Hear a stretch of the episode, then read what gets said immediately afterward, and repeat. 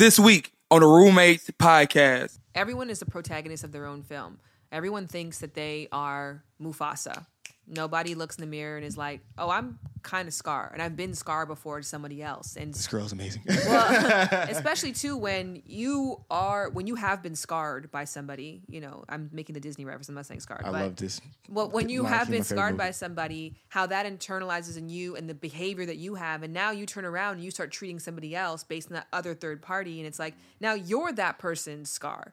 So I think we have a, such an easy time identifying other people's toxic behaviors and toxic traits, but we're not really recognizing how we are now internalizing those and treating others that exact same way. So I think it, it is important to press the pause button to be like, why do I behave this way? Why do I think this way? And not only how is this hurting me, but how am I hurting others?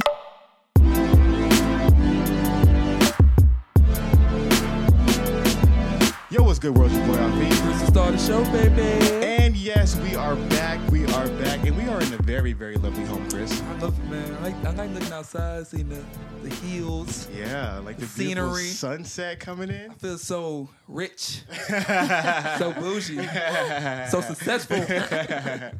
Yes, yes, yes. And the newest roommate, I am very, very excited for. So I know let's you go been- ahead. Yeah, Is that how that works? Where You guys now live here? Basically, That's what it is? Yeah. That was not a part of the arrangement. We arrangement. just moved. We moved in. We- we moved We'll bring you on. We'll bring you on in due time. They get so excited. Please, guys, welcome to the show, the one, the only Shan Booty. You did it! Hey! Yes, I was uh, trying to pronounce her last name, and she, after one failed attempt, you told me not to do Just it do booty. You can't get it wrong. You're gonna do great. Everybody likes booty. Yeah, everybody likes booty. Easy to remember. Yes, yes. So, Shan, thank you so much for joining the show. Thank you so much for having me. As I was said, you guys have been on my explore page for a while. So I don't know how this happened, but I'm very grateful to be here. Thank you for picking me. So awesome. So I got awesome. chose. This feeling good. Choose people. Got chose I out just use the best. Yeah. See what we, fellas, you're welcome. So, quick question: Is that you in the picture? In the middle? Yeah. No, I'm one of the adults. No, not in the middle, Jordan. Oh. Which which which middle? The middle of the. You're talking about the one with the feathers. the, the feathers picture. Yeah. Yes. That's what I'm talking about. Yes. You said the girl in the middle is she's four years old. No, I said she's the one. what do you who think? I had. SLR qual- SLR quality pictures back in my day. So no, is that your twin sister? no, it's my lit my sister, regular sister. Okay. But Yeah. look exactly the same. Yes, yeah. Oh, really? She's a better person than me, but my sister's an incredible human being. better person? She really is. What you- She's how? She looked just like you. she looks like me. Um, so my dad is Indian and my mom is half black, half white. So mm. I think I look half black, half white, and my Yeah. sister looks a bit more Indian. Mm. But similar, you know, you still we still look like siblings. Okay. Mm. Yeah, I like. How's she twins. How's she doing in life? Oh, she's doing great. Okay. She married. She has two Oh, kids. okay. She's got a house with a pool. Well, in case married. Well, let's get back Yeah. to the show. That's what I'm saying, yeah. Once, once we, once we heard marriage, it was done. the wor- the We ain't worry worst about the thing- kids. Ain't worry about the profession no more. Oh, Lord. Lord, forgive, forgive us. Oh Uh, my but god. uh, for She's just looking like, all right, get it out. let it out. Let it out like a good cry. so for the people who don't know who you are, can you give them a bit of an elevator pitch synopsis about who you are, what you do, and all that good jazz? Yeah, I um, am a sex and relationship educator. I've been in the space now for about 13 years. My second book just came out, which is called The Game of Desire. My first book was 10 years ago, 2009. It was called Laid.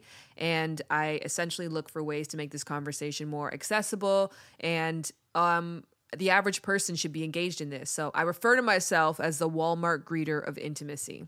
What do you mean by that? It means like I may not necessarily be in aisle 12 like butt plugs. Like I know everything about. There's some sex experts who are very specific like we're tantric sex experts or I really speak to polyamory whereas in for me I try to invite the average person who's never thought to themselves, "Hey, how can learning about this area of my life elevate every facet of who I am?" So I am not the sex expert, sex expert. I think I am the person who's trying to get people into the space excited and into aisle 12 if they so do. Please. yeah, but I would not be the one who's guiding you between the different sizes of pegging. What? Different side. We're not going down that road. We're not doing it. We're not doing it. We're not doing it. I'm sorry. I personally can't do it. All right, so But we're here, so you're interested. You know what I mean? Now you know the aisle exists. No. Chris is interested. You're Chris is interested. curious. That's my job. exploring. That's my job. All right, so for the we're children. so the new book, can you, uh, Chris, I'm sorry. be sorry. an adult? so for the new book, can you give us a bit of an understanding of why you decided to write that book and what it's about? Are you guys familiar with uh, pickup artistry? I'm deep in that world. Yeah, Okay. Fees is like, you know, you got a degree. So as much as pickup artistry, I think uh, has not the best end result intentions. I think it's shifted over time, but I think, I mean, in the sense, pickup artistry is teaching men how to sleep with as many women as possible. That I think is like the also the, the media peg of what pickup artistry is. And of course, there's been some really not so great members of the community who have gone on and really put a stain on the practice. But what I like about it is it's literally school for men who are like, I can't figure this out. It's a really big part of my life, and yet I have a good job and I've done the school thing. I have my own place, but I am so inept when it comes to making romantic connections. Help me. And not just like in an arbitrary way. I need a step by step guide. So, this book, in many ways, is like a female step by step guide to becoming the kind of person that you want to date and understanding how to go out there and create connections that will and being the driver's seat of your own love life. But a lot of it draws from pickup artistry, from psychology, from Robert Greene. Um, it's an, an accumulation of all the things I've learned about seduction, influence, and flirting and put into a book in which I actually worked with six women and tried to teach them and impart them so they can go out there and become masterful seducers. Seducers. Seducers. Can you explain how how does a woman become a master? Hafeez, you know about it. What's a seducer? So Oh, I, um, for my understanding of it, As a pickup artistry aficionado, I think this you got this. So a seducer is somebody who has the ability ability to attract and to entice somebody of the opposite sex. I think one of the biggest challenges for a lot of people who do get it, who are interested in pickup is that they struggle with even attracting somebody for creating sexual relationships in, and not just in regards to just having sex, but in regards to letting somebody know that this is, isn't just platonic, right? Like the key thing of not being stuck in the friend zone. So a seducer is, like I said, somebody who can be able to escalate um, relationships with the opposite gender and make it sexual in an efficient manner. Is that good enough? I would say yes, but I think that it's a very narrow term. I Okay, think go ahead. seduction just literally has the ability to draw people in and have them wanting to come back. I think you seduce in meetings. Yeah. I think you seduce uh, in family occasions, like to get some. It's essentially influence, right? Yeah. But it's an- a pleasurable form of influence where somebody enjoys the exchange and, and wants to come back. And so, to the power to draw people in, like I refer to Oprah as being an incredible seducer. I don't think that her goal is to get every middle American woman like wet for her.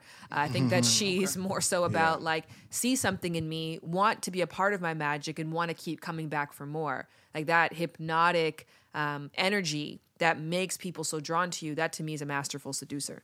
No, that's good, and I definitely agree with that. I guess when you ask, that's why I asked you in regards to what field because I do think I'm curious to your thoughts on this. I do think people might be good at seducing. Like there may be a guy who's an expert salesman who can go to, like like you simply told. There's women who are experts in certain fields who can go into these boardrooms who can make these sales. Guys who can make these sales, but then when it comes to the opposite gender, they don't have the ability to turn the interaction sexual. And and by sexual, I don't mean intercourse. I just just mean- like that little yeah, yeah, that spark, that, That little zhuzh. Exactly. Mm. And so that's why I, I think in regards to like in the pickup artistry community, you you see so many high performing males and like you talk about high performing females who struggle with creating those type of interactions with the opposite gender. Yes.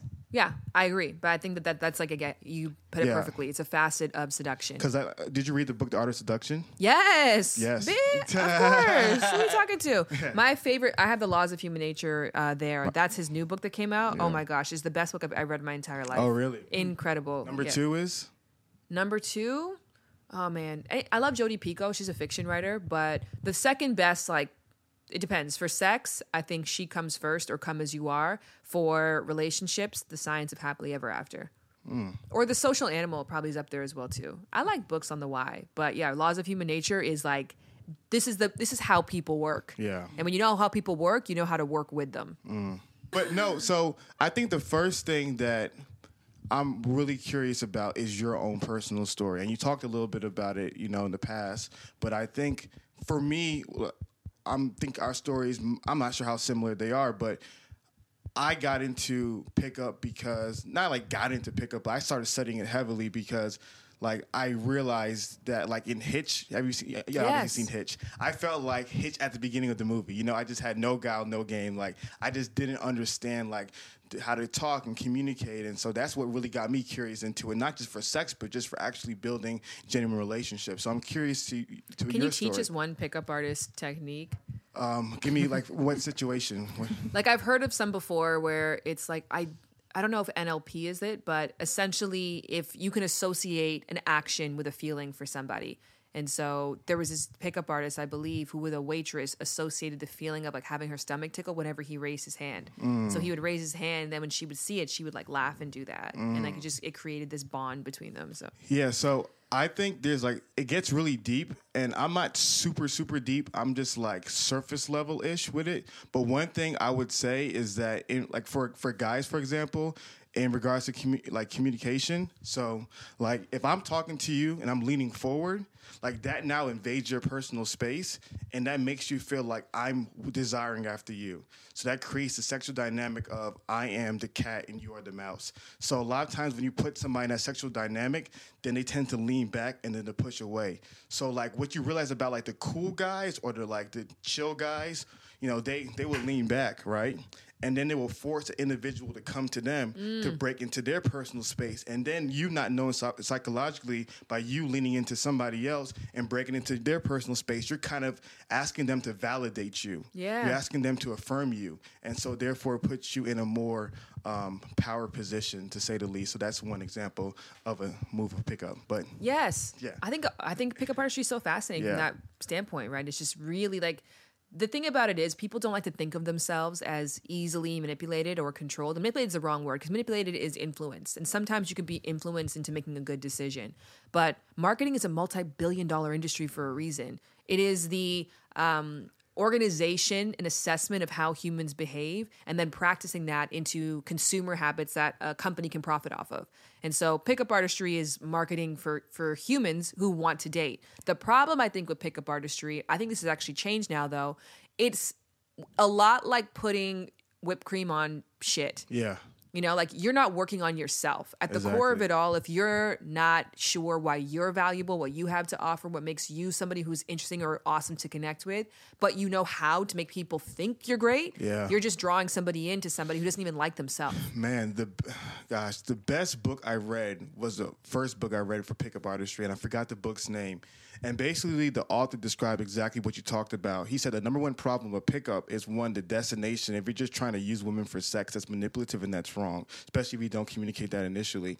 But what he was saying was you you you use these techniques to portray someone that you're not. Yeah. So these people don't end up with long term relationships because if you're a certain kind of guy and you're portraying like you're this, you know, freaking Christian Grey type of guy, and then she realizes in due time when you take off the mask, you're not, she's gonna leave you. Yeah. So one of his things was like how to attract women by being the best version of yourself, which you're describing and you talk about in your You got to work on you first. Exactly. That's the thing is like Exactly. you got to be the person who wants to date. You got to understand yourself. You got to be in charge of changing your own shit, and then you can pick up the techniques and tricks and etc.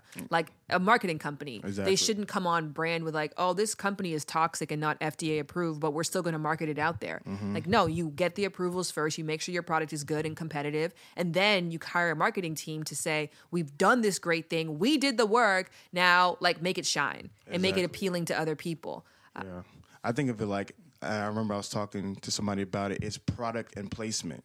Like you said, placement is a marketing, is a techniques, right? But product is who you are as an individual, Yes. and it's product then placement. And so, were you gonna say something? No, no. Okay. How did you Yeah. get to where you are? I um, was always very sexually precocious. I like some kids are just naturally Okay, interested in the that piano. Okay.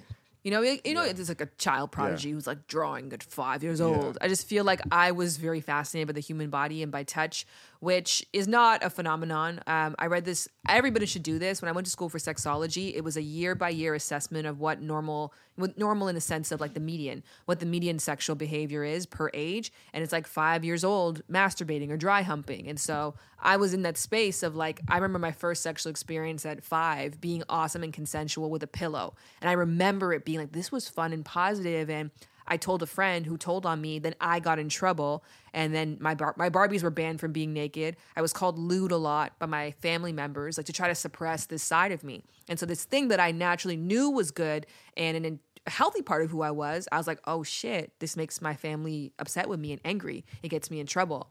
So the thing with repression is you can either push it down and become a nun, or like you push it down until it finds a little back door to sneak out of. Mm-hmm. And so I was a backdoor motherfucker, you know what I mean? so I watched a lot of porn growing up, and I read a lot of fiction novels, and so like my Zane?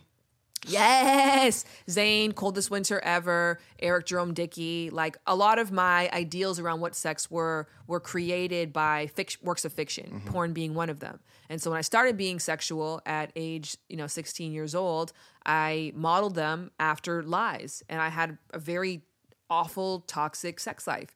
And when I turned 19, I had seven sexual partners and I no, zero orgasms, you know, no joy. And I'm like, man, here's this thing that I've been looking forward to my whole life and it's not worth the hype. Either that or I'm not doing it well. So I got a library card and started reading. And I was like, you know, reading Masters and Johnson and I read the Kinsey book and I read the Sex Encyclopedia. I'm like, this is great information, but it's so boring. So, is there going to be somebody who creates a space where sex education is sexy, where it's fun, where it's inviting? Um, and so that's the niche I saw for myself back in 2004 or something like that. Um, and then my book Laid came out in 2009. And then that's kind of the same thing with the Game of Desire. It was like years later, I'm like, okay, the same thing was happening with me with dating. I still wasn't having those great connections. I was getting a lot of my own ways. I was getting ghosted. I just, I wasn't finding joy in that. And so I started studying pickup artistry and seduction and influence and connection. And that transformed my life in every way. And I thought, how do I package all these great books into an interesting read? Mm. Like, I think it's f- quite fascinating. Just even you talking about struggles in dating because you're obviously a very beautiful woman, very intelligent. Thank you. you know? and and so most people wouldn't assume that you would have some challenges. Like, what were some of the challenges that you were facing consistently? I don't know if you guys are on Instagram. Every hot girl complains about dating. The yeah. hottest, like I said that about Brittany Renner, whose book um, Judge's Cover came out and I was like, this is such an affirmation. Like, if you, this woman has a ass like a coffee table, mm. and still like has. Huh? I like coffee tables. Yeah, it was. A, it's a very nice, very very nice, authentic coffee table. Oh, authentic. Um, oh, you touched it. No, oh. I mean I've seen the gym. I'm not. I'm really, really not an aficionado at what is or isn't real. I'm not good at that stuff. Okay. But I would assume I see the gym work. I mean, whatever. I don't. I don't okay. know. It looks wonderful. Um, it's whatever form. But I would say that like there's no face of what somebody who's a bad connector looks like. And that's what the art of seduction teaches you is that there's nine different ways to be highly seductive and to be great at connecting with others. Only one of those has to do with how you look. And looks is a depreciating asset.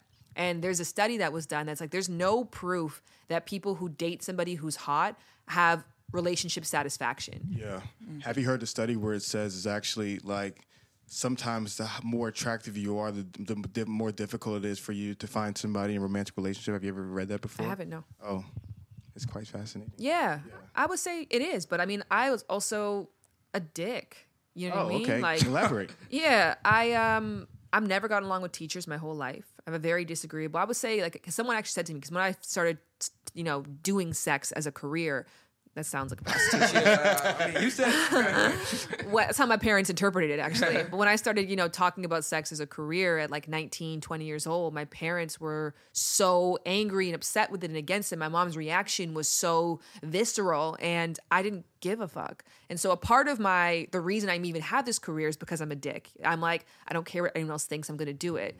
But that that's the thing too, is a lot of the qualities that we have, but to your point, that aid us in certain areas in life actually prevent us from being successful in others. And so that headstrong, I'm doing things my way, I don't care what anyone else thinks, this is who I am, take it or leave it, really helped to propel or start my career, but it was stopping me from making healthy romantic connections.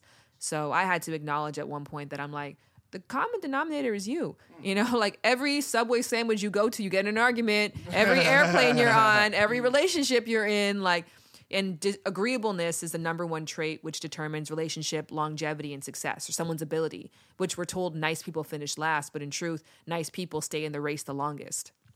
Mm. Never heard that. So the traits that you saw, like what what made you change? Or how did you start going through that process? What some of the things that you did? It's troubleshooting when you're like, oh, mm. something's not working. And then you can do the troubleshooting what a lot of people do, where they're like, other, other, other. Mm. Men ain't shit. This person ain't shit. The world ain't shit. Dating ain't shit. You can do that for a while. And I did that for a while. And then eventually I was like, maybe that's true. Maybe dating is shit. Maybe it is hard. Maybe it is trash. But there are people who are doing well. Yeah. I can't deny that. There are people who have success in this area. I'm just not one of them. And if I want to be one of those successful people, I got to start paying attention to what they're doing that I'm not. And that's where books came into play, or just being an observer, being a listener and a learner, and being able to make important changes in my life and my own personality. And then I think that's when I had a, a massive shift. What was the biggest thing that you changed that you felt like caused the most drastic shift in your life? Um, my disagreeableness, like I honestly would say, like I, I'm married now, and my number one advice for like a healthy marriage is like developing your shut the fuck up filter. like there's Yeah. so many times that I always want to voice my opinion or say how I would do things or give an alternate route. Like I'm just like always, and then if I just be quiet sometimes, and even if something it doesn't please me, you know? Sometimes I want to correct right away. But if I just be quiet, one, sometimes it actually pans out even better than I thought it would. Or number two, it's like let that person have the joy of having their vision come to fruition. Just like you want to assert your vision in this moment, like they also want that same feeling of knowing they did it their way. So like shutting up and like shutting down that voice in my head which you know stopped me from being a good student where i was always trying to one up the teacher or say how things could be better but versus like if i'm trusting you to partner with you i actually have to trust you um, so that i think was my, my biggest shift No, I do you guys have something like that for yourself that you recognize like Oh my gosh! You don't oh, want to go down that road. Trust me. I mean, man, um, for me, the biggest thing that I saw um, that. Hold on. What are you asking me? I like make sure what was right- what right was the trait that was blocking your own blessing for women? Um, it's actually quite fascinating. For me, I think i'll be the judge of that Okay. For me, it was being too nice and being too available and being too kind. So, like, while you are, while you describe yourself as highly, um, and this is me theorizing here, while you yourself describe yourself as highly disagreeable personality trait, I feel like attraction wise, that's very attractive because you are very independent. You are very, it's very strong. You know, it's very intoxicating, like a challenge to be won. So I can see like a person like that would be initially attractive. It would be very, very attractive, but then later on, like longevity wise, It's hard to sustain. Yeah, it's like it's like hot sex and then very angry frustrating afternoons you know? But i think for me it was like because i was too kind and i i didn't understand some like some of the the natural dynamics of overdoing it um, I think that's what hindered me the most. So I was always under the impression that okay, you, there's a girl and you're interested in her, just do, do, do, do, be so great, be so amazing, just literally give her everything, and in due time she'll like you back. And I didn't understand that uh, for like a lot of times that's not the best way of going about it. And so it wasn't until I started realizing that you have to. Um, allow people to qualify themselves before you give them affection and intimacy and stuff like that. That's when it started really helping me in life, and then uh, obviously being my own independent person more so helped strengthen me as well in, re- in regards to like success and stuff like that. and I, I really want to highlight that because i think that people can interpret that like don't be so nice No, of course not. it's not that Yeah, and so uh, uh, and uh, like I'll explain it like this: it's like, unfortunately, like in a, I think in the most healthy manner, which is probably what you have and what people in happy relationship have. There's no cat and mouse game. It's just two people. I love you. You love me. The more I give to you, the more you give to me. It doesn't matter. But a lot of times when you meet somebody initially, the more they press into you, the the more you kind of lean back. Yeah. Right. It's just kind of the natural dynamics of it. So people, when someone isn't pressing into you and you're naturally very like in their face, it naturally causes you to go back.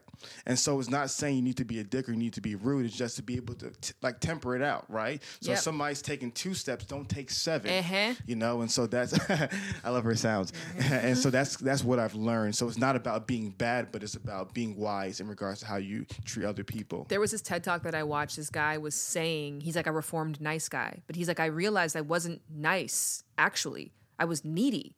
I wasn't being nice to them because I thought they were good people. I was being nice to them because I needed somebody to like me. And so I actually wasn't even paying attention to who they were or paying attention to what was important to them. And foregoing, I mean, we're a cooperation based society. And the reason why we're on the top of the food chain is because you give, I give. You know, you build the hut, I bring the food. Like there has to be the cooperation. And a nice person really isn't providing anything um, because they're not providing honesty and truth and challenge and they're not giving you an opportunity to also provide back and so it's not a true partnership um, and there's a study that said that there was like this uh, experiment so it's like a game that three of us would play and in this game you can choose whether you're going to play for the group's benefit or for your own benefit and there was equal amounts of distaste for the person who always played for their own benefit to the person who always played for the group's benefit yeah because the person who always plays for the group benefit and never played for themselves, you didn't trust that person's intentions. Exactly. And you're like, what do they want from me? They're trying to butter me up. Like, what's this? What's the deal? What's the catch behind this? And also, too, like, no one's that nice. What's the real truth behind it?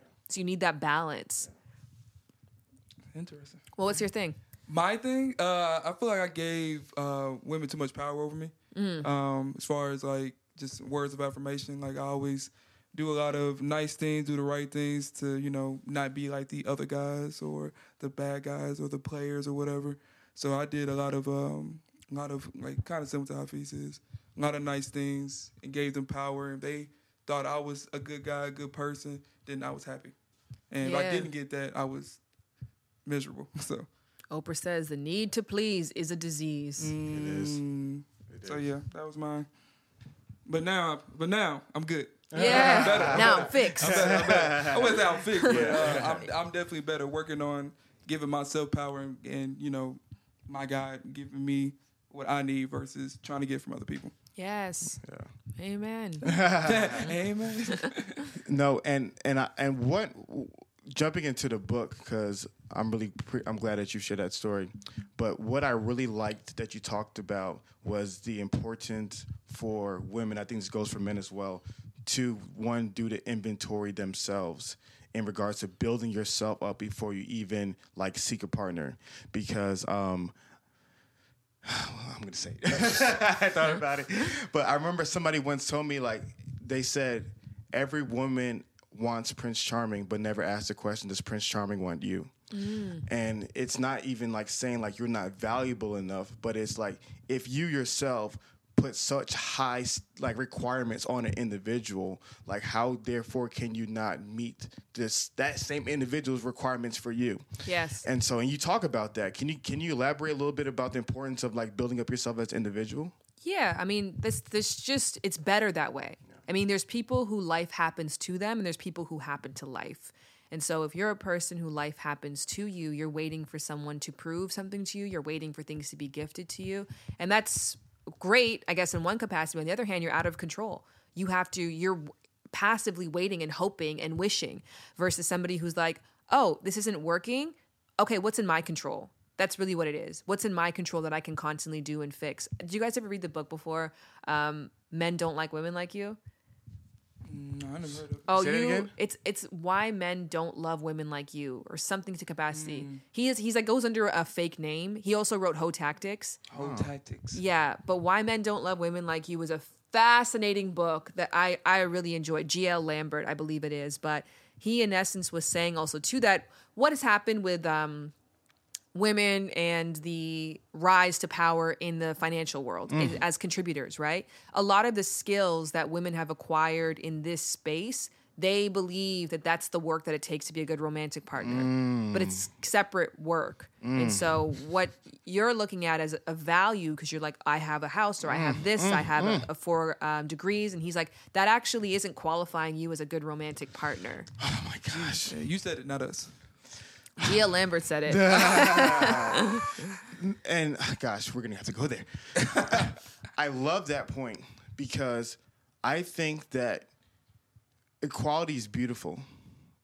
Um, but sometimes I think when you think of equality, then you start to think that men and women in value they're the same, but in thinking they're not.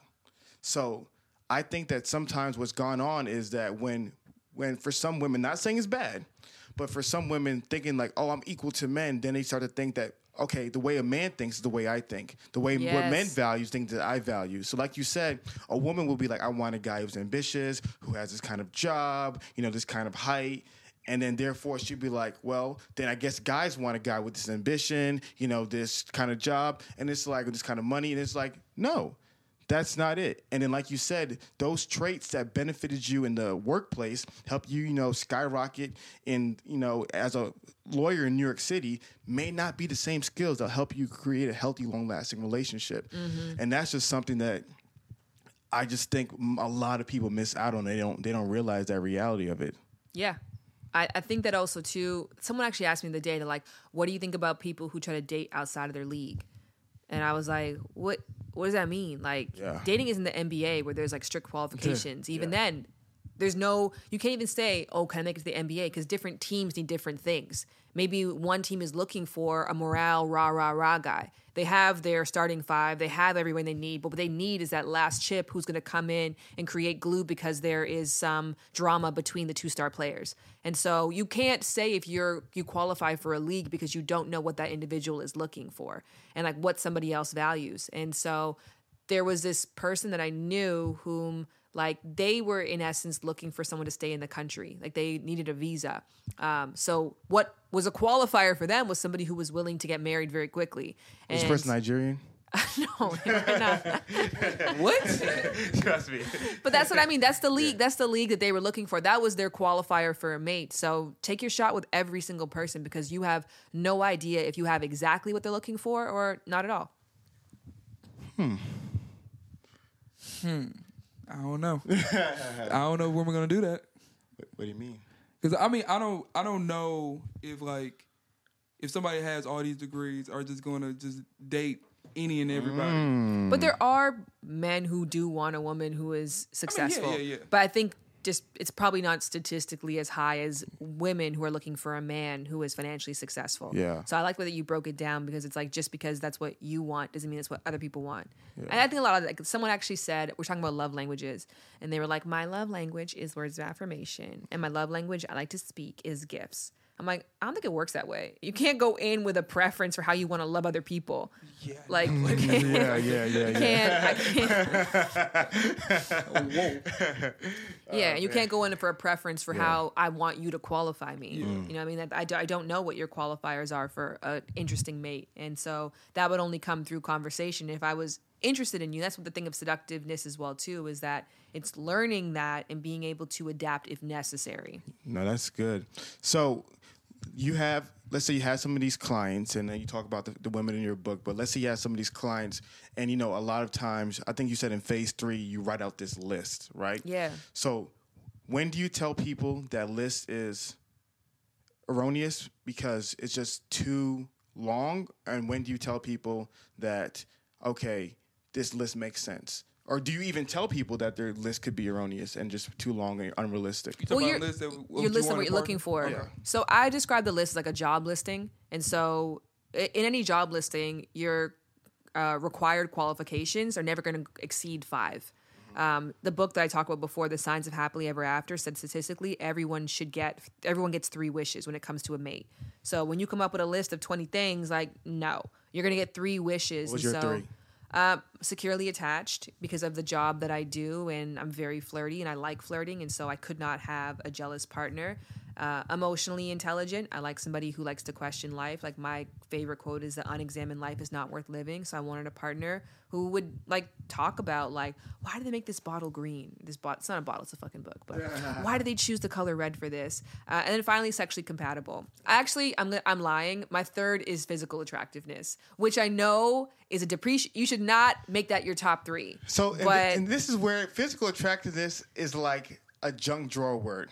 Yes, Because it, it has, in my opinion, for women, more things than it does for men. So, what what does that qualify I for just you? have to look at you and be like, But what is that? What is that What is- thing? what is- uh, what is what does that come from? do I, I have don't get know. tattoos? Because I'm trying to get some of that. You know, actually, I don't me, have want any that. tattoos. I don't like tattoos. Um, I don't. My partner has tattoos, but So it's not tattoos. my. No, I'm like a. down. I like clean. You know what I mean? But I don't know. It's just like uh, I, I definitely have like a physical type, so I think there's a pretty easy way to map that out. Yeah. Somebody who looks similar to me. Um, Yeah. but I. That's also like my family is versions of me. Yeah. Like I, I come from a, a brown family, so I think that's just again like uh, attraction is built in the subconscious. It's based on exposure, Yeah. and so you want what you've been exposed to because you know you can trust those people. You can trust them because you've built up like, oh, you remind me of my cousin. My cousin was a good person, therefore you're a good person. So now I feel attraction to you, which is not based on anything other than like who my cousin was. Nothing to do with who you are. But anyways, I acknowledge that physical attractiveness is not. It's a bad use of a wish. I just have to be honest with who I am. I'm a shallow ass motherfucker. I don't think you're shallow.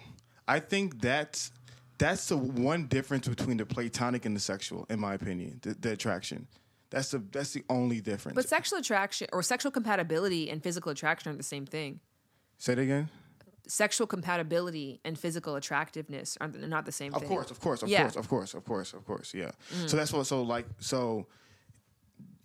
That's when you use the word physical attractiveness, but are you going back and saying that your third wish is sexual compatibility? I would say I'm using that as like my cop out way. It's really Yeah. not. I'm just being honest right now. Cool. But yes, um, actually, a lot of women do not have physical attractiveness in their. I say frozen vibe. I think if you put the work into yourself, you can ask for two more wishes. Yeah. If you really, again, Yeah. made sure that you have put in the skills necessary to be a good connector. Not a good lawyer or not a good mom. It's very separate skills. If you've actually put time and energy, a la reading this book, researching pickup artistry, um, researching seduction, then you can get two more two more wishes for yourself. But a lot of women, Frozen Five, I don't see physical attractiveness. Okay. What's your three? I have no idea. Oh, really? No, I don't. I don't. I don't None know. idea. You have to have some idea. I I have idea. Like it's a job. You're a multi-billion dollar corporation. You're hiring a CEO. What are mm-hmm. the three things that your long-term romantic partner has to have in order to even be considered for the role? Chris, I know these things. You may I don't- know these things. For I- you. Oh. Yeah. I don't know. I have to think about this. I, look, let's be honest. Every guy, we know the first wish is gonna be physical attractiveness. Let's She not do that look good. let's not even let's not even deny that, right? I'm not denying that. So I would say number two for you would be love for God, That could be in there. Mm. and then I would say number three for you would ha- you would have to be a warm words of affirmation giving person. True. Oh, speak your love language. Yeah. Yeah. Mm. Like that's so important for him. Like you have to be able to speak to him in a loving, positive. I think you found your soulmate. Head on down to aisle 12. Get started. We about to cut this off right now. She's done, dog. You're done. She's done. You're done. It's getting ridiculous around here now. Now it's getting ridiculous. so yeah, that's what I feel like. You you need that. All right, that's good. Moving on. What are your three? My three, um, physical attractiveness is is the first thing. Um, number two. See, at least I said physical attractive is number three for me. I, I, I, I think honestly, this is just me. I think that's bullshit for ninety nine percent of people. I think if we're all honest, that's like how many people can honestly say they dated somebody who they weren't physically attracted to, but they were just emotionally attracted to. I would say that it's a percentage. There's not like zero Oh, no, no, I'm not physical zero, attractive. I'm saying- Even 50%, I would say a large amount of people. That they were not physically attracted. know. They're half. It wasn't necessarily their greatest cup of tea. It wasn't their tall glass of milk that they are, or tall glass of beer, or whatever euphemism we can use here. But I would love to see that study. I would go. I would go 90, 10, 80, 5, 15 I wouldn't go best. that high. I said no, like you were not physically not. Not Not, for a man, I didn't. I didn't say see that. sort of. I said you're not. I know a lot of friends of mine who are dating somebody male who's wom- not male equally female? Female. uh, women who are not dating exactly. That's what I'm equally. Yeah, equally yoked in attractiveness males and Oh, that's- very happy. But that's different because I would I would argue that um, the attractiveness, like I said, for women, I think the the list is longer, right? So I think, in my opinion, I, I I would think that sometimes like status for women is attractive. Like uh, an ugly king is still a king. You know what I mean? Yeah. Like that's still attractive. Is an ugly queen still a queen? No. like Cinderella is there's a story of Cinderella for a reason. like It doesn't- it doesn't matter. she was fine. Yeah, I mean, you're a I don't care what I she mean, it sounds good. It sounds good, but uh, ah, you gotta look good too. you gotta look good. That's just my opinion. That's just from my I think about my kids. Be honest with you, I do. I do. Well, can I ask a question? Go ahead. Beauty as now, where I think beauty is very accessible. I think that the average person now has tools to that of a rock star in that, like, glam. So, do you also take into account that, like, someone's ability to? Oh no. you don't. I like raw beauty. Oh, that's so specific. Mm, Yeah. you said I got three wishes. what about what, is, if you're a genie, why why can't I be specific? What are we doing here? what? I really respect people who play the game, who get it, who are like, this wasn't the deck of cards that I was dealt. Kind of similar to me. I wasn't dealt, I think, with the most inviting personality, but I made an adjustment. I learned, I understand how to do it, and now I play that role until I become it. But I use the tools around me to better myself in an area that I, think, I don't think I was naturally apt. So I feel like if I see somebody who's doing that, even a dude, if I'm like, oh, like he dresses well, he's getting a good haircut, you know what I mean? You could tell that there's a lot of effort put in to overcompensate. I think that that would make someone boost their score in my mind. I Being the You best just want Cinderella. You want the person who's like undeniable, like she's poor, but get that girl a castle. Yeah. She's fine. sounds good. I, I would argue that's a that is a prototypical feminine Beauty and the Beast type of story. Like to be able to transcend here. Like that's why you have like soldiers who like get their face blown up, but they're amputated and stuff like that. Like where the women they still see inside of here, and they're they're not even focused on that. But like I personally think that for a lot of guys, that first you know, the look is like one of the most important things. But like, I, like I really believe because I know people are calling me shallow right now. It's it's heads and it's tails. It's not it's not mutually exclusive. I think it's both of them. Like it's it's not just she looks good and then she's a terrible human being. I would never do that. I Yeah. would say No, it- he- yeah, no, you- he wouldn't it- do that. inside and well, outside. what's your two, three? So two would be love for God, and then for three, I would I would say a feminine, like a really feminine person. Hmm. Um, I think, Yeah, gosh, that'd I- and I won't I won't that'd be a get- third. like that to me. You know what's fascinating about that though? Because none of these have to do with how they would interact with you. You know what's funny? That's was my that was my problem for years. Remember I told you I was always a nice guy? Mm-hmm. Yeah. I never qualified you had to like me or be nice to me or Mm. respect or value me. I never did. I, I, I just literally never did. I know the adage is Chris is very similar. Like Chris likes girls who like like him. That's something that he does. And I think most guys is like, how'd you meet your wife? Well, she talked to me. Like I would say a lot of people are like that. Me, I never I was never like that. I you never had to treat me anyway for me to be attracted to you, Mm. which is why I had to learn, like I said, to be able to see what step you take. And that's then- why I came in, cause I was like, nah, we not dealing with that bull. Nah. We not dealing with this bull no more. Nah, we not doing it. Go get some respect around here. yeah. I stepped in hard. Did you guys come together at the beginning of your journey, midway through? Like, at what point did the two of you link up?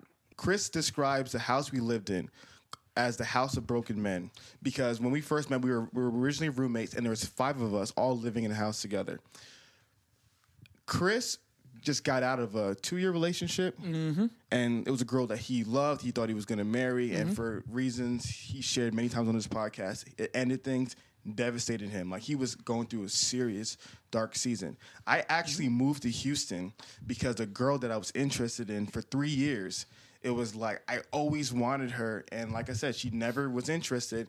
And my thought process at that time was maybe it's because like we don't have proximity to each other because uh, like she doesn't see me enough. So maybe if I'm like in her area, then therefore she'll be interested in me. So I actually moved to Houston for this girl, and then I like met up with Chris, and then we all lived together. So that's where we met, like in like literally kind of the that part of the movie where like the main character is lost and Oh, confused, wow. you know, like you know, freaking um, Simba, you know, in, the, in the wilderness. Like that's that's where we both uh, when we began this podcast and also like our journey of being friends. So, That's yeah. a beautiful story. Yeah. So you've done this together. I mean, not together. Like, sit down, and open the box. Nah, I ain't gonna do all that together. You but yeah. rebuilt Yeah. together. Yeah. Yeah. Yeah. Definitely, and on the show too. On the show, yeah. Every, Yeah. Everybody, if you start from literally from episode one to now, it's a timeline of our lives. Like it's really crazy. Mm. Like if you want to know the journey, and how far we came in the past two and a half years, start from episode one. For all of you listeners out there, I'm who have to serious. I mean, back it's into really like- catalogs. Yeah. People see the growth. Yeah. you know, so Yeah. that's good. No, and so I. That's why to me, I always tell people like, and I love what your book is doing, because I think people would see it from the outside looking in, and they're like, "Oh, this is probably just like you know why men love bitches," one of those kinds of book about manipulation. But you do like you're focused so much on the internal, Internal, work yeah. for the individual mm-hmm. to build the life that you want to live for yourself. Yeah. And I love that part about the book. The end goal isn't just get a man; it's to actually, excuse me, love and value yourself. I think this is a beautiful message. The message overall is that at the end of the day, we are creators. And I I know you guys are religious, but I don't mean that in a religious Yeah, yeah, way. yeah, yeah, yeah. I mean the pants you're wearing, somebody made. The microphones that were on, another person, no more capable, awesome, cool, incredible, maybe had more access, but the same brain, brain, the same hands, the same eyes, were able to create. Like so you are able to make what you want right? We live in a rapidly advancing society because people are constantly making things. And so you can make yourself different. You can make your circumstances different. Now, people's start lines might be different. Some people might have an easier time or more of a push, but at the end of the day, we all have the potential. And so if you don't like the hand that you're dealt, start dealing your own cards. Um, and it could take some time and it, it takes work. Don't get me wrong. I think my biggest lesson with this book is when I first started it, I called it a six week course like six weeks to being a masterful seducer. Yeah, yeah. Motherfucker is six months to a year later. Because yeah, and the biggest part was getting people to acknowledge their faults. Mm. And that's so naive of me because I've been in this space 13 years. I wrote a book, like I said, two- that 2009 it came out. It really wasn't until 2014 that I was like, oh, you got issues. You know, it took me five years to stop the narrative of them, them, them. Um, and to say, oh, how am I a contributor in my own destiny and my own downfall? And how can I also be the, the architect of my uprising? I love this. We're so we were the opposite. We beat ourselves up versus like them, them, them. Yeah. Yeah. So then, Well, that's the, that's great because another sector of pickup artists hate women, Yeah. right? That's Um, um, misogyny is like so rampant. The MGTOWs, the red pill community, like it's it's sad because you know.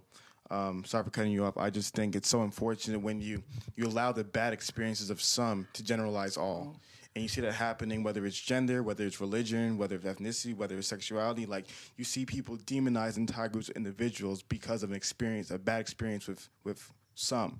And so, yeah, I, I definitely agree with you all the way. I think that's just so unhealthy and toxic. Yeah, but our brains are designed to do that. Mm-hmm. That's why people end up with phobias of spiders because one spider when they were three years old. Um, it's interesting. I think like learning about the brain and why it operates the way that it does just creates so much freedom and space for empathy and space for growth. Like the, you know, when you're a kid, like you remember all the negative shit so clearly. Yep. And your parents like, what about the time I spent da da da da? You don't remember Yeah, that. yeah, you yeah. only bring up the negative times. It's because your brain flags like bookmarks negative things because like we don't want this to happen again. So you will have vivid memories of the most negative shit, not because you're an awful toxic person, but because that's survival. Mm. And phobias are developed from that. From a dog bit me when I was young, and now I go into fight or flight mode every time a dog is around because my body's trying to protect me. And mm. you have to be smarter than your brain and employ logic to say that was that one dog.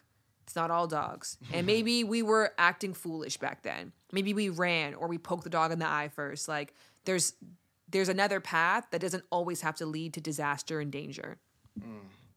No, I- I think that's so good. Um, I just had a random idea, so I'm gonna go down a rabbit hole and come back. There's this um, there's this tribe in Australia. Okay, I gotta go backwards. This is amazing book. this amazing book, New York Times best-selling book, won the Pulitzer Award in literature called "Guns, Germs, and Steel." It's basically how um, Western society was able to colonize the entire world, and why the rest of the world wasn't able to colonize Western society. But we'll get into that today. But this guy goes into like um, some indigenous place in New Zealand or Australia, and like he's just traveling, just living with the people, and there's like mushrooms and like the guy picks up a wild mushroom and eats it. And the dude's like, "What are you doing? You can't eat mushrooms." The European guy to the indigenous guy, like, "What are you doing? You can't eat mushrooms. Like, mushrooms are po- they can be poisonous." And he just laughed at him. He was like, what do you mean poisonous? Like, you don't know the difference between the poisonous and non-poisonous mushrooms?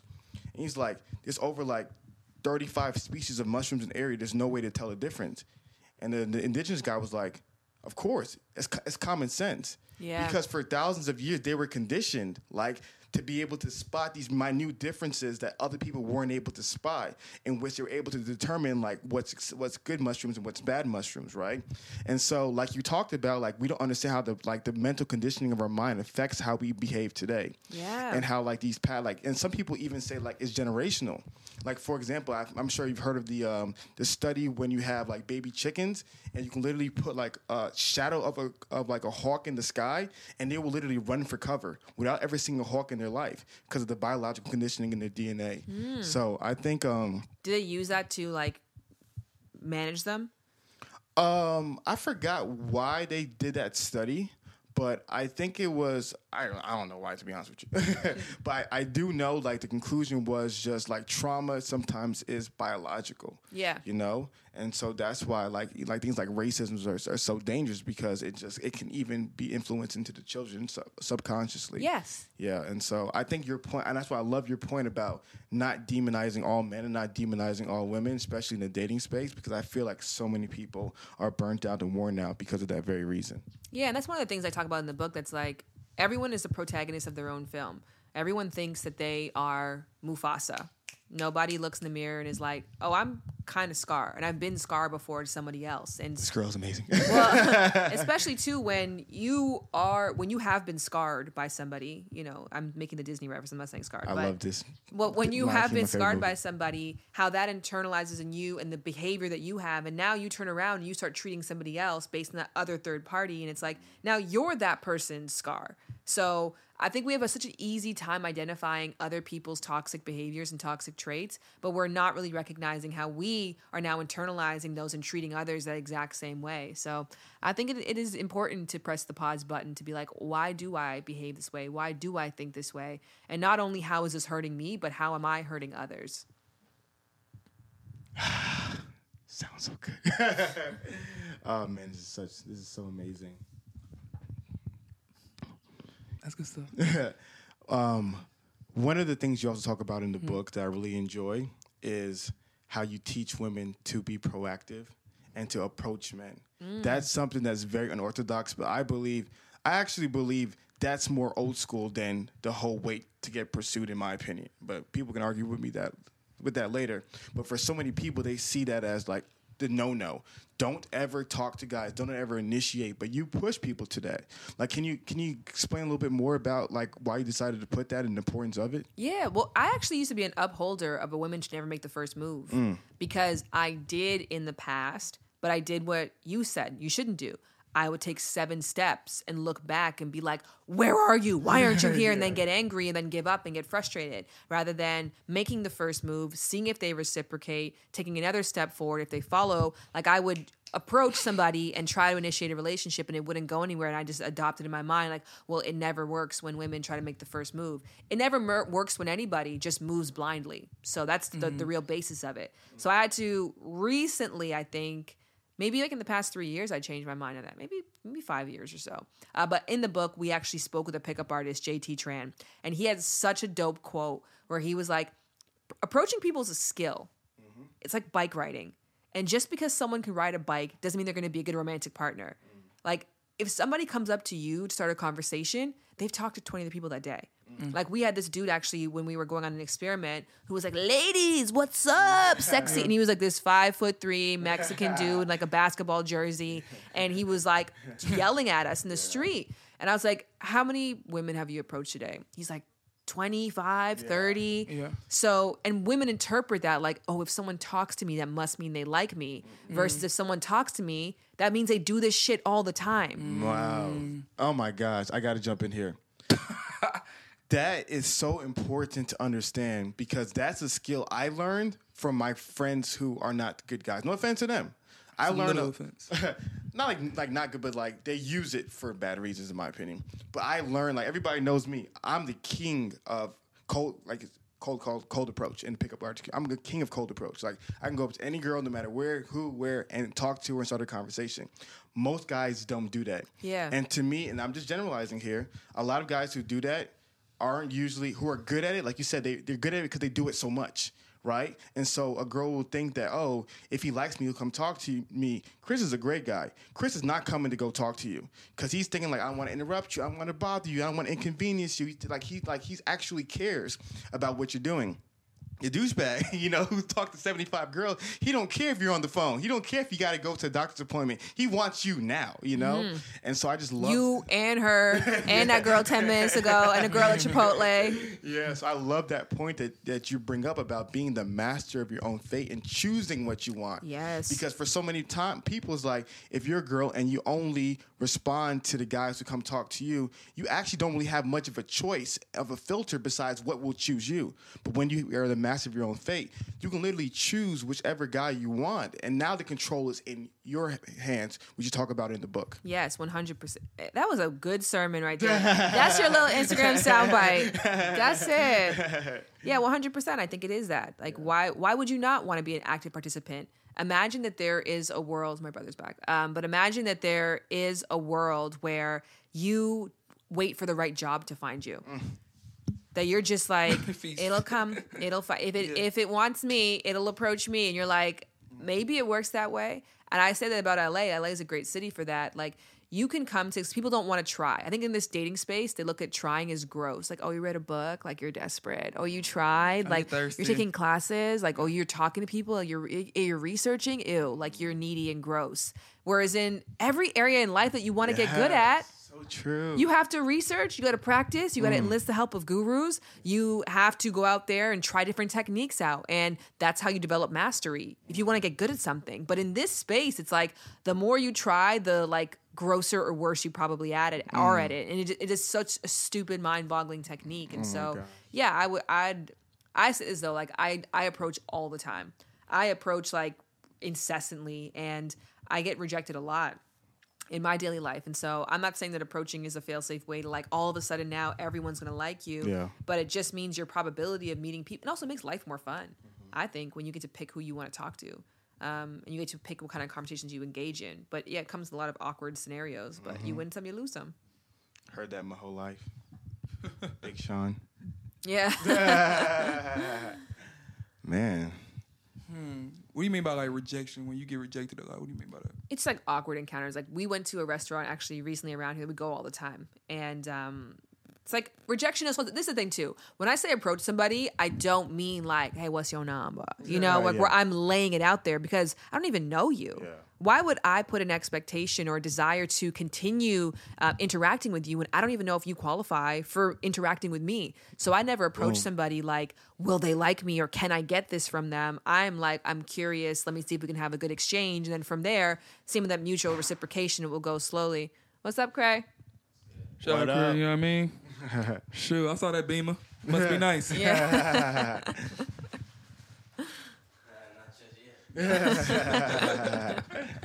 Um, yeah, so I think that like when I I mean awkward and rejection is when I try to make a conversation with somebody or I make a joke that doesn't land.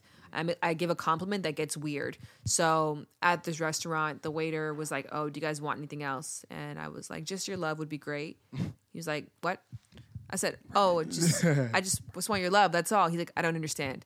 I was like, "No, I was just saying I don't need anything else on the menu." And he's like, "So you're you don't need anything else? You need water or anything?" He's like, "I'm like, no, I was just making a." And he's like, "Uh, okay." And he walked Yeah. away, and I was like, "I gotta come back here." Like it was the most Yeah. aw- awful exchange, but you survive. Man.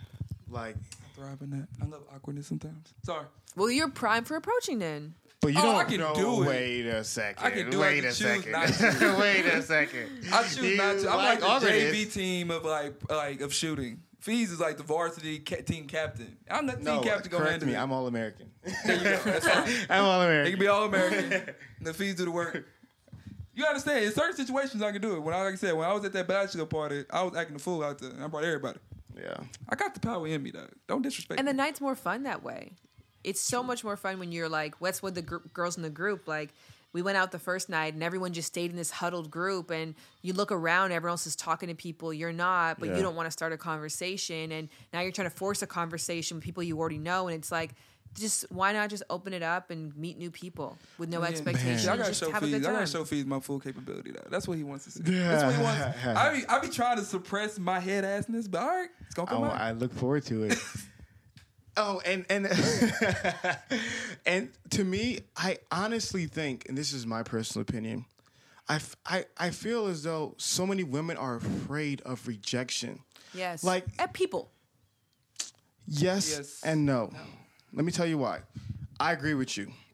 Across the spectrum, people are afraid of rejection. Correct. So I don't want to generalize anybody via gender. But because of the sexual dance in today's world, the man most of the time is expected to a- approach, right? So it's expected like life isn't a Sadie Hawkins dance, right? It's expected for the guy to go and do like, hey, you know, blah blah blah. blah. So I would say that that the ability to go up and talk to strangers is more something that men are expected to do to women than vice versa. But I agree with you for both. Yes. Like there's so many girls, and I'm not sure if you experienced this, who will like they will shoot at me, terrible shots by the chance, and then the terrible. moment they see it's not going positive, they shut down. yeah They just shut down, and they just like give up. I'm like, yo, like, and they get mad. Yeah. Like people think guys get mad. Have you ever seen a woman get rejected before? no what does it look like give us a give us a replay So, I remember one time I was at a club, and I chose. I said, "I'm dancing. I just wanted to go out. I wanted to go out for once and just no women, just me have fun." So I was out of the club dancing, you know what I mean, just having a good time. and then all of a sudden, this girl comes and she like, you know, try to dance with me, and I was like, "No." Like she tried to come, and I'm like, "No, I'm good." And she was like, "Nigga, what?" And she was just so like the look on her face was like I like like I assaulted her. Mm-hmm. She was like, and she like literally just like stomped all around me and just like stomped away. Mm-hmm. I was like, dang, like I just said no, thank you. You Yeah. know what I mean? But to her, it was like in front of everybody on the dance floor. Like it was just that fear of being rejected, and so I always told myself if I ever have a daughter, I want to, I want her to, te- I want to teach her grit, like that skill. I'd also say too that's a bad like w- in the book we had a stripper come through and Okay. she gave us this really good play by play for how she chooses who she's going to approach as a client and she's like number one take their temperature so you're never going to walk over if you see somebody who's not making eye eye contact with others they're in their own zone or they're in a rush their purse is up like you can tell like by reading their temperature they're not in a space they're looking to initiate any kind of conversation two before you go over to somebody you have to have eye contact and nonverbal cues so Cues and signals. yeah. It has to be like uh we've looked each other a couple times and maybe I waved and you waved and now I'll go over and dance with you. I'm not gonna just put my butt on your penis as my introductory move. Depending on how you look, I am, I am thankfully okay with that. Don't That's make a- these people men. Don't, no, no, don't You know make- what though? I always said because like this is the thing of the, the nuances. Be clear. Like I was working with this young group of teens, right? And maybe like they're 17, 18 years old and they're young Hollywood teens, and we were doing a sex talk on camera. And we're talking about consent. And they were like, but like, what's the guy supposed to do? Like, ew, like if a guy asked me before he kissed me, ew, gross, blah, blah, blah, blah. I'm like, because you're thinking of that one dude in your school who you like, who's super hot. You're thinking of that one dude picking you up and like Yeah. having this moment with you. Mm-hmm. You're not thinking about the 99% of other people who are hearing that message who are like, got it. I just, I just go for it. Yeah. It's just like, no. And even if you are that super hot person, if they made eye contact with you first, I'm sure it wouldn't diminish the moment. So across the board, just like your introductory move should not be, can I get your number? Should not be to advance the relationship, not be, to can we step outside? And it should not be, here's my butt, it's on your penis. Yeah. Let's do something with this, right? So mm. I would say that, like, yeah, taking temperature and eye contact and nonverbal cues are just across the board good starting points. No, that's like that is so important. So how, how how you make a, a nonverbal cue? Gotta give me an example of that. Boom. Yeah, a little wink, a little like, No, you don't do that. You do that Yeah. for real? It might, yeah. Stop. Can you imagine that in church? You see, she's good. She's good. she know what she's doing. You knows what she's doing. She know what she's doing. No, and so here's an interesting thing about that. What in your opinion, is the difference between friendly nonverbal and then romantic nonverbal? Mm. Because I've noticed that for some people, it looks very similar. And some girls give those nonverbals as invitations. Like girls won't shoot like, hey, my name is Sarah. They'll shoot like the two second look, not knowing that some girls just looking around everywhere, you know? So Yeah. like what would you say is like that difference? Well, that's the thing. You don't have to know. You don't have to try to be a guesser. Okay. Because it's like poker. You know, you okay. You see somebody has. It's was it raise, fold. What's the third one?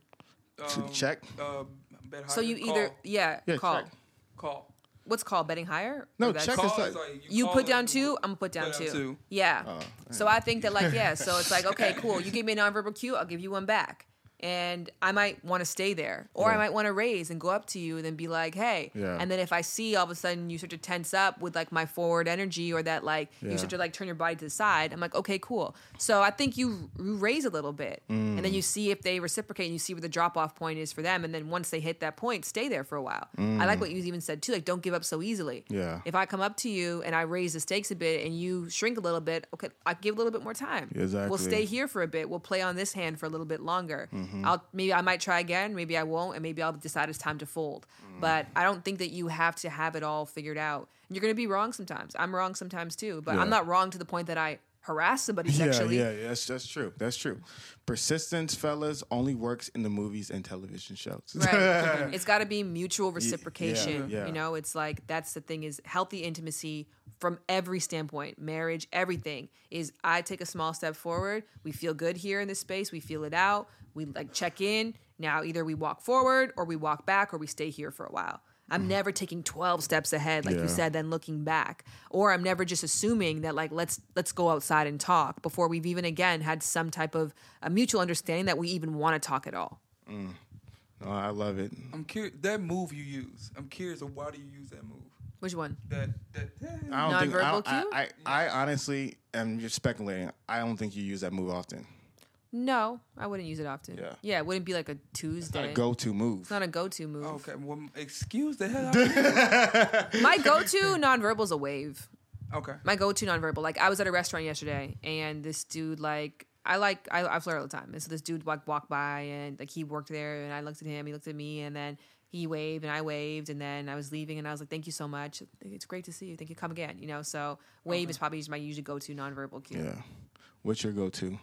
Mine? Yeah. Uh, I look. I, I stay into the eyes seductively. I doubt you do. Ooh. That's hard. I've been That's disrespected hard. after that. You know what it is though, because I said that like I think sustaining eye contact when you know it's intentional. Mm-hmm. Do you know what the, the the king eye contact is? The triangle. So like it's a look in the eyes, Mm-hmm. down at the body, and then back up. Oh, man. That, but that's hard. understand. That's I- hard. In my former life, I was super head ass. You understand? I know what I can do. I know I, I did it no, before. but I might. I know. I know what you're talking about. I know the move. Yeah, That's but a good move. I'm just saying, like, it's one thing to know it, but to do it. Yes. what, what is this? Yes. I think it's easier to walk up to somebody and approach or ask an opinion based question than it Mm-hmm. is to like really like hit them with some like eye contact. Yeah, eye Like, contact- That's hard. Eye contact is like, I'm no, I, I like it though. That's me. But anyways. doesn't yeah. matter. Mine is the wave too. But honestly, I'm very, I'm very, I'm at the point now where I don't even. The wave. I ain't seen you wave. You wave? Yeah, but I said I'm at the point now where I don't even. I, I honestly don't use it. I don't use any any indicator. I just go. You just pull up. yeah. Yeah, Shoot but but like I said, it's like I understand the dynamic of how to how to talk, right? So like if I go up to a girl, I'm never like this, you know. I'm never leaning in like this. I'm like I said, I'm leaning back. I'm giving her her own personal space. I'm letting her choose if she wants to continue to talk to me or not. Of course. On her point, and I'm curious of your answer, and I'm curious of your answer Okay. when like you talked about like consent with kissing. There's live debates about that going on today. Oh, I'm shooting. I'm pulling in. That's about your ass, right? So are you like what is your what is your I'm not first going, kiss move? I'm not going 90 10 like hitch. Like I I feel it out and I go for it and I get rejected or don't get rejected. Okay. Yeah. Are you an initiator? Are you are you passive? What is your thing? I probably do like the mutual. I I would feel it out. I mean, I think the thing is too like things seem complicated. Like the language of consent is nuanced. It seems complicated. And I explain to people, try to explain to somebody smiling. Like when is it appropriate to smile? When to not smile? Smiling big, smiling too long. And it's like, fuck, why would I even smile? Smiling's too hard. It's like, no, but over sustained time of doing it, like the mushrooms, you learn to understand the language of, you become a master of it, and you pick up the social cues that go along with it. So I think that consent, unless you're really good at it and you've been studying it like if you like for example you i would trust you because you watch for body language. If i come into your space and i'm talking to you and you're staying lean back and you're giving me the side of your shoulder i'm not going to stay there a long period of time. Knows about the side of the shoulder. yeah so i would say like that's you have to be really good to be the full speed ahead person. Otherwise i don't think i'm that good. I actually got called out before um, because when i see people who support me I talk about sex and you know, so I'm and my brand is flirty. So I'll see you and take a flirty photo with you and like tongue out and booty out and I'm like lifting up your leg and wow. this doctor was like who's also with me on, on this like uh, we were speaking on a panel. She's like I notice a lot of people aren't comfortable with the kind of photos you want to take. And she's like I don't ever see you ask anybody. And that's when I recognize that I'm like, "Oh, Mm. Yeah. I'm out here me tooing people, you know. so I have to start paying Yeah. attention to more because I'm assuming if you approach me, that means that you want the Shan Boody experience or interaction. I'm not paying attention to the small social cues, and so I just take a step back now and start to one ask or two really really pay attention before I just dive in. Yeah. No, that's that, I like I like that point. I think I think like I said those because because you pointed out the second thing in your three wishes was emotional intelligence and like literally am I correct? I said uh, intelligence in general, but emotional intelligence, I would say emotional stability is very important to me. Oh, yeah. because I dated somebody with a temper. I don't want to be fucking guessing your mood. Yeah, not no. my not my game. Like your reaction better make sense to the stimulus. Yeah. I don't want to be dating somebody who's just like don't know what you're gonna get. You know, Same way. Yeah. um, so I, I think, like you said, it, so much so much of this to me goes back to um, Matthew Hussey once said he, he, was, he was there was a panel of women and he was like, if you knew that you would never get married, like no matter what you did, you would never get married, and you would never have a relationship ever again, how would your life be different today? And his point, the girl said a myriad of things, but his point was like, it shouldn't. You should still go out and meet. You should still go out and date. You should still go out and live. You should still go out and learn, and you should still go out and love, right? And and I think so much of life is lost in the dating game instead of the being a human game Yeah. and meeting and mm-hmm. learning and connecting and building. And it's like I remember we were on live yesterday, and this one girl was like, "What she say? I want a boyfriend. I want a man. What she saying?" Oh yeah, yeah, yeah. I, I'm I'm looking for a boyfriend. So slide my DMs. something like Yeah, and it's just like, why don't you just meet new people? Like, why don't you just make new friends? Why don't you say, I'm looking for new friends? I'm male and female. Like, and so to me, it's like, I feel like the more we can get back to like connecting and building, interacting, and just learning other human beings, like, it will help us so much in the long term of life. But I think, like I said, so many people are lost in the dating game, which is why, like I said, I think your book is super dope. It's so helpful, provides a lot of tangible tools, and um, it really helps people not only find if they're looking to find the right person, but more so to be the right person for their own happiness, regardless of what the other people respond to you. shit. Put that on Amazon. Put that on Amazon. Put that on Amazon. That was beautiful. Thank you, Hafeez. Thank No you so problem. much. I appreciate that. So, anything you like to share with our audience in closing? No, I mean, I think you get one wish in life when people are listening to something. And so my one wish is check out the book. Uh, if you want a free thing, you can go to thegameofdesire.com slash workbook.